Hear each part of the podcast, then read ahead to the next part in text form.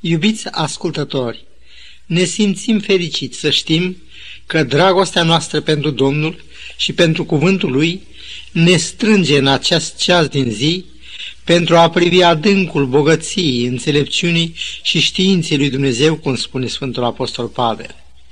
Și din acest ocean fără de margini, al grijii și bunătății Lui, apare făgăduința căci acolo unde sunt doi sau trei adunați în numele meu, sunt și eu în mijlocul lor. Astăzi, cu ajutorul Domnului, vrem să vedem ce ne spun Sfintele Scripturi cu privire la purtarea creștinului. A trece prin lume și a o lumina, a trăi în lume și a fi martorul lui Dumnezeu, mi se pare un privilegiu fără de asemănare. Așa cum luna reflectă lumina soarelui, tot așa și copiii lui Dumnezeu trebuie să reflecte dragostea și bunătatea lui. În Evanghelie după Ioan, capitolul 17, versetul 10, găsim această declarație a Domnului. Și eu sunt proslăvit în ei. Sfântul Apostol Pavel scrie în a doua Corinteni 3 cu 3, Voi sunteți arătați ca fiind epistola lui Hristos, scrisă cu Duhul Dumnezeului celui viu, nu pe niște table de piatră, ci pe niște table care sunt inimi de carne. Dumnezeu a înscris legile lui în natură.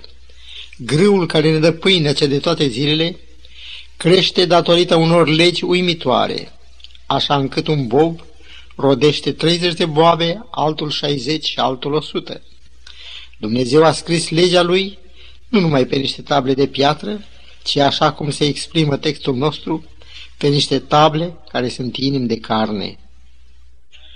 Trebuie însă să precizăm că în timp ce lumea fizică este guvernată de legi fizice care nu cunosc variații, omul este guvernat de legi morale, legi pe care el le primește sau nu ca să guverneze viața sa.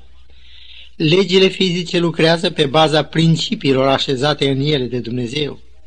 Întotdeauna apa îngheață la 0 grade Celsius. În ce privește omul, Dumnezeu l-a creat ca ființă liberă.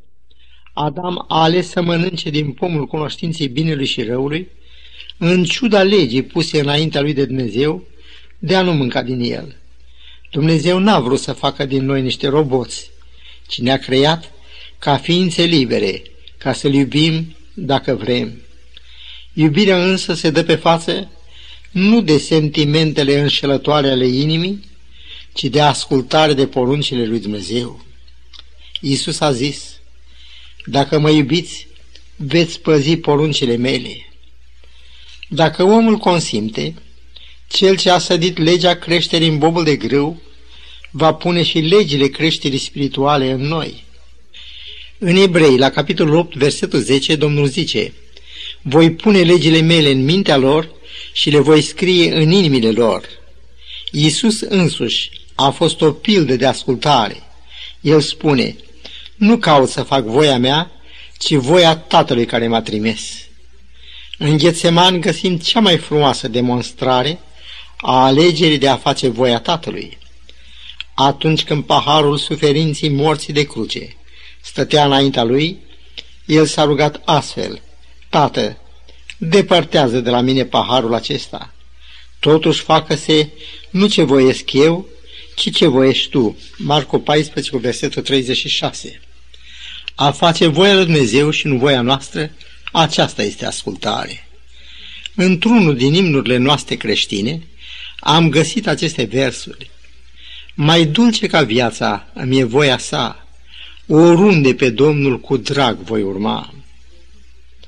În Galaten 5 cu 16 este scris, umblați cârmuiți de Duhul, așa cum legile fizice aduc ordine și armonie în univers, la fel cârmuirea Duhului Sfânt aduce ordine și la armonie în lumea ființelor omenești răscumpărate. Apostolul Pavel vorbește în Romani 8 cu 2 despre legea Duhului de viață în Hristos Iisus, iar în Coloseni 3 cu 4 scrie că Hristos este viața noastră. În deplin acord cu acest adevăr măreț, apostolul declară, Am fost răstignit împreună cu Hristos și trăiesc, dar nu mai trăiesc eu, ci Hristos trăiește în mine. Galaten 2 cu 20. Prezența lui Hristos în noi aduce aceleași norme de viețuire care au caracterizat viața lui. El spune, m-am pogorât din cer să fac nu voia mea, ci voia celui ce m-a trimis. Capitolul 8 din Epistola către Roman ne vorbește despre două firi, o fire pământească și o fire duhovnicească. Și apostolul spune în versetul 5 că cei ce trăiesc după îndemnurile firii pământești umblă după lucrurile firii pământești, pe când cei ce trăiesc după îndemnurile Duhului umblă după lucrurile Duhului. Umblarea după lucrurile firii pământești este vrăjmășie împotriva lui Dumnezeu, căci ea, adică firea pământească, nu se supune legii lui Dumnezeu și nici nu poate să se supună. Dar să ne ocupăm de purtarea creștinului în lume. Dacă vrea să trăiască o viață de biruință, atunci, așa cum a spus Mântuitorul, trebuie să se lepede de el însuși, să-și ia crucea în fiecare zi. Această cruce însă, care ni se pare atât de a nevoie de purtat, pentru Apostolul Pavel era o pricină de laudă. În Galaten 6 cu 14 el declară, În ce mă privește, departe de mine gândul să mă laud cu altceva decât cu crucea Domnului nostru Isus Hristos, prin care lumea este răstignită față de mine și eu față de lume. Dar iată că unii n-au răstignit firea lor pământească. Acan a furat o placă de aur și o manta frumoasă de șinear. Rătăcirea aceasta a plătit-o cu viața lui și nesocotita lui poftă a adus dezastru peste cei din casa lui. Anania și Safira au vrut să arate ceea ce nu era în realitate. Cât de greu a fost prețul fățărniciilor. Iar David, omul atâtor favoruri dumnezeiești, omul care în puterea credinței în Dumnezeu înfruntă pe Goliat și îl biruiește, da, acel David, căruia i-a bătut atât de tare inima când a tăiat un colț din mantaua lui Saul, nu mai este același în fața frumoasei Batșeba. Firea pământească îi adorme atât de repede conștiința. Îi dispare frica de Dumnezeu și rușinea de oameni. Cât de valoroasă e învățătura deja amintită a Mântuitorului pentru cei ce vor să vină după el. Prima condiție este lepădare de sine și a doua, să-și ia crucea în fiecare zi. Apostolul Pavel dezvoltă și el gândul acesta în Epistola către Roman, capitolul 6, versetul 6, când spune Omul nostru cel vechi a fost răstignit împreună cu el, pentru ca trupul păcatului să fie dezbrăcat de puterea lui. Atâtea probleme confruntă adesea bisericile noastre, atâtea frământări turbură pacea familiilor noastre și întunecă bucuriile inimilor noastre. Cât de repede s-ar liniști totul dacă lepădarea de sine ar fi nu o teorie, ci o realitate în viața fiecăruia dintre noi. Apostolul Pavel spune în Galaten 5 cu 24, Cei ce sunt al lui Hristos și au răstignit firea pământească împreună cu patimile și poftele ei. Domnul Hristos avea toată dreptatea și totuși a fost luat prin apăsare și judecată, dar asemenea unui miel pe care îl duci la măcelărie, n-a deschis gura. David a uitat că era figura centrală a regatului, că toți ochii erau îndreptați spre el, așa cum și noi de atâtea ori pierdem din vedere că suntem o priveliște pentru lume, îngeri și oameni, așa cum spune Apostolul Pavel în 1 Corinteni 4 cu 9. Apostolul Pavel a fost un adevărat model de viețuire creștină. El ne dă îndemnul să călcăm pe urmele lui, întrucât el însuși a mers pe urmele lui Hristos. În întâia sa epistolă către Corinteni, el ne dezvăluie anumite taine ale vieții lui, care au făcut din el un lucrător neobosit pentru cauza lui Dumnezeu.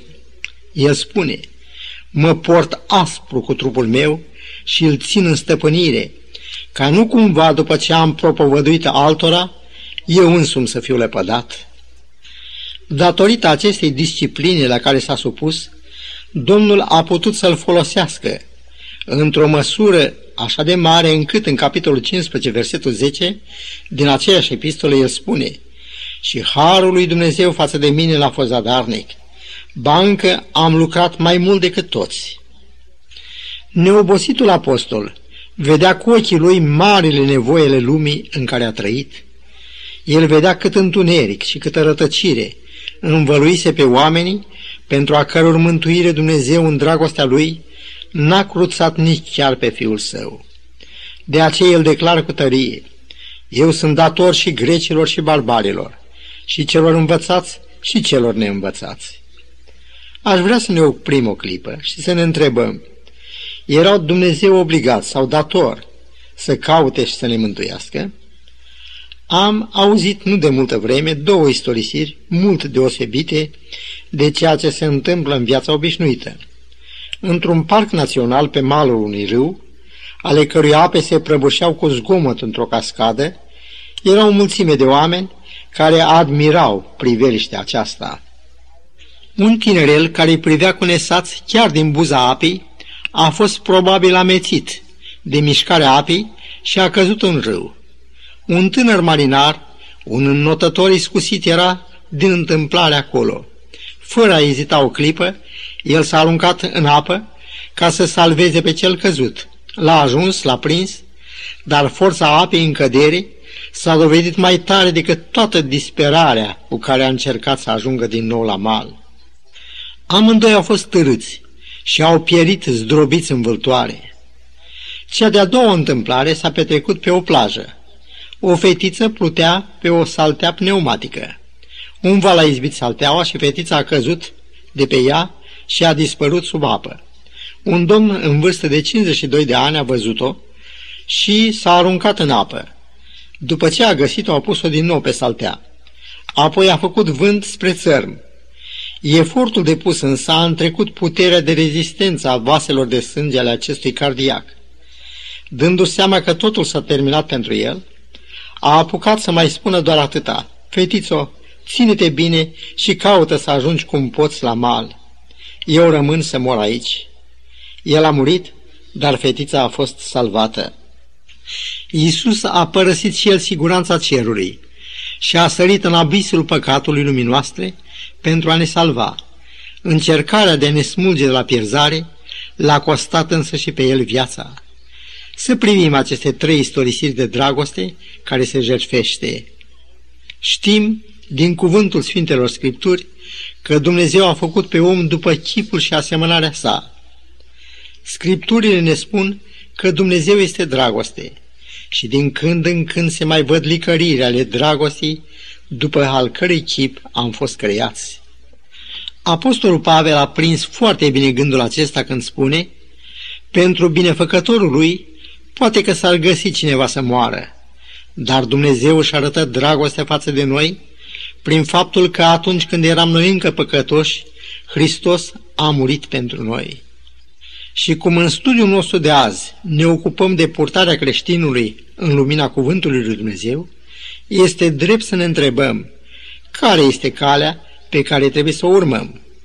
În epistola 1 a lui Ioan, în capitolul 4, versetul 11, stă scris Prea iubiților, dacă astfel ne-a iubit Dumnezeu pe noi, trebuie să ne iubim și noi unii pe alții. Dar până unde să meargă această iubire? În aceeași epistolă citim la capitolul 3 cu versetul 16. El și-a dat viața pentru noi, ca și noi să ne dăm viața pentru frați. Dacă cercetăm istoria, găsim un nor de martori ai adevărului, pil de vii de iubire. Dacă privim pe prorocii din vechime, niciunul n-a scăpat de prigoană. Prigoana sau moartea, acesta a fost prețul pentru lumina pe care i-au adus-o lumii din partea lui Dumnezeu.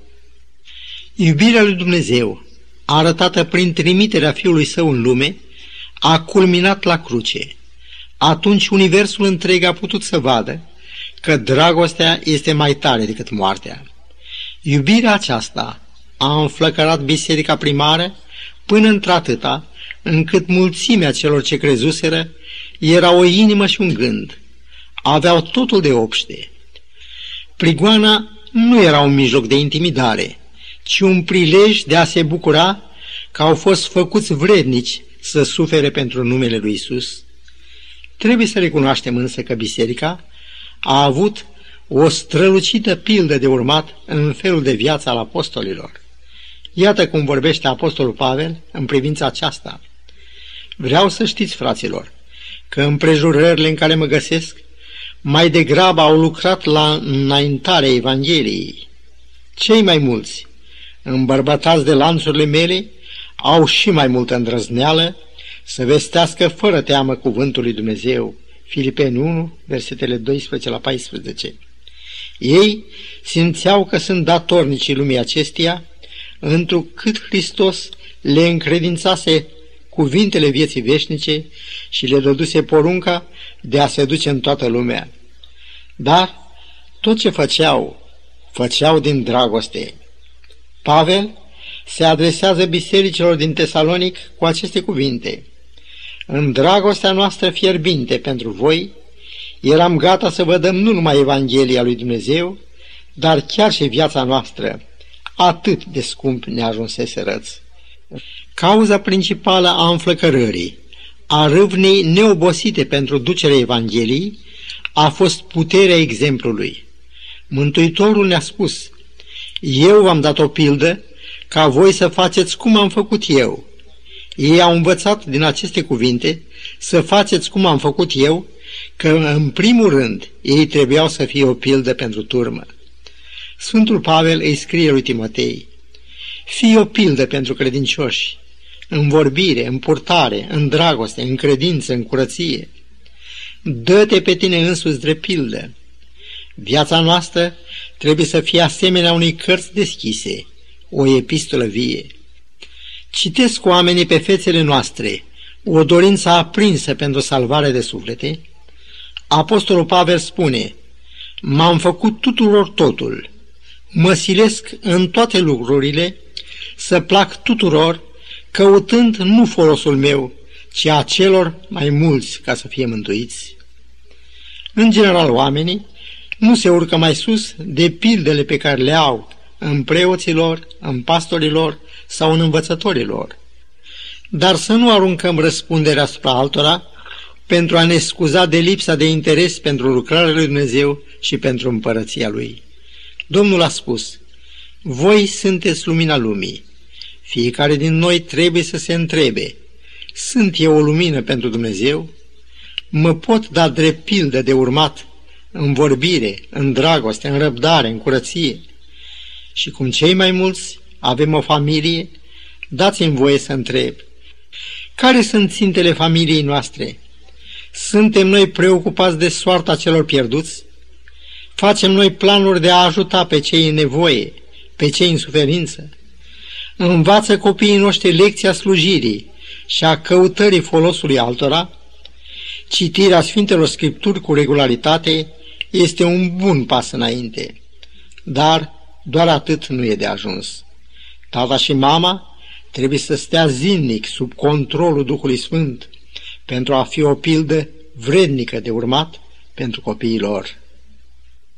În a doua împărați, capitolul 20, se istorisește că împăratul Ezechia a primit o delegație babiloniană.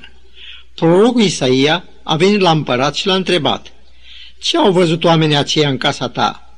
Și împăratul i-a răspuns, Au văzut tot ce este în casa mea. N-a fost nimic din visteriile mele pe care să nu li-l fi arătat. Să dăm câteva explicații. Ezechia fusese bolnav. El s-a rugat lui Dumnezeu să-l însănătoșeze. Și Dumnezeu a trimis pe prorocul Isaia cu minunata știre că se va face sănătos. Înmărmurit și uimit de bucurie, împăratul întreabă pe proroc, după care semn voi cunoaște că mă voi vindeca? Pe vremea aceea se foloseau ceasuri solare. Ziua era împărțită în 12 ore, care pe acel cadran solar se numeau trepte. Și prorocul i-a zis, cum vrei, să treacă umbra peste 10 trepte sau să se dea înapoi cu 10 trepte? Împăratul a ales ca umbra să se dea înapoi cu 10 trepte, adică soarele s-a dat înapoi cu 10 ceasuri în limbajul nostru. Lumea întreagă vede acest semn al îndurării lui Dumnezeu. Babilonienii au fost recunoscuți ca astronomi vestiți în vremea lor. Vestea că darea soarelui înapoi era semnul dumnezeiesc că Ezechia se făcuse sănătos, s-a răspândit ca fulgerul pretutindeni. O delegație babiloniană a fost trimisă la Ierusalim să ureze de bine împăratului și să aducă știri cu privire la minunea nemai auzită. Dar Ezechia, în loc să le arate bunătatea și măreția lui Dumnezeu, în loc să vorbească despre izbăvirile minunate ale lui Dumnezeu, le arată doar avuțiile lui. Vă rog să notați că în a doua împărați 18 cu versetul 5 scrie Dintre toți împărații lui Iuda, care au venit după el sau care au fost înainte de el, n-a fost niciunul ca el. Dacă Ezechia le-ar fi vorbit despre Dumnezeu, despre atotputernicia și bunătatea lui, dacă le-ar fi istorisit, de pildă, că atunci când Asiria a năvărit și a împresurat Ierusalimul, un înger al Domnului a nimicit 185.000 de oameni, adică toată oștirea care venise la asediu. Cât de schimbați ar fi fost și ar fi plecat oamenii aceștia în țara lor. Ezechia a fost absent de la datoria de a fi lumina lui Dumnezeu pentru ei. Singurul gând cu care au plecat aceștia în țara lor a fost cum să pună stăpânire pe toate acele bogății pe care le văzuseră. Scumpul meu prieten, Dumnezeu vrea să te facă partaș planului de mântuire al unei lumi pierdute. Vrei tu să primești cinstea ce ți se oferă de a fi un martor al lui, de a fi purtătorul luminii lui Dumnezeu într-o lume întunecată de păcat? Atâția înaintea ta, asemenea apostolului Pavel, n-au ținut la viața lor ca și când le-ar fi fost scumpă. Dacă vrei, poți alege astăzi să trăiești pentru Isus și împărăția sa. Lucruri pe care ochiul nu le-a văzut și urechea nu le-a auzit, vor fi răsplata ta. În plus, sufletele pe care le vei fi înrăurit prin pilda vieții tale și cărora le-ai îndreptat ochii spre Isus și împărăția sa, vor fi și ele în bucuriile și răsplătirile lui Dumnezeu. Nu ezita, alege să asculți de Mântuitorul tău, alege să fii un trimis al lui într-o lume întunecată și dezorientată. Să încheiem cu o rugăciune. Îți mulțumim, Părinte al dragostii și îndurării, pentru că nu ne-ai lăsat să pierim în păcatele noastre. Îți mulțumim pentru Domnul Isus Hristos și pentru jertfa sa pentru mântuirea noastră. Tu ai binevoit în dragostea ta să faci din noi fii și fiice ale tale. Ajută-ne să fim și împreună lucrători cu tine, în vederea întoarcere cât mai multora la tine. Te rugăm toate acestea în numele prea iubitului tău Fiu, Domn și Mântuitor al nostru. Amin.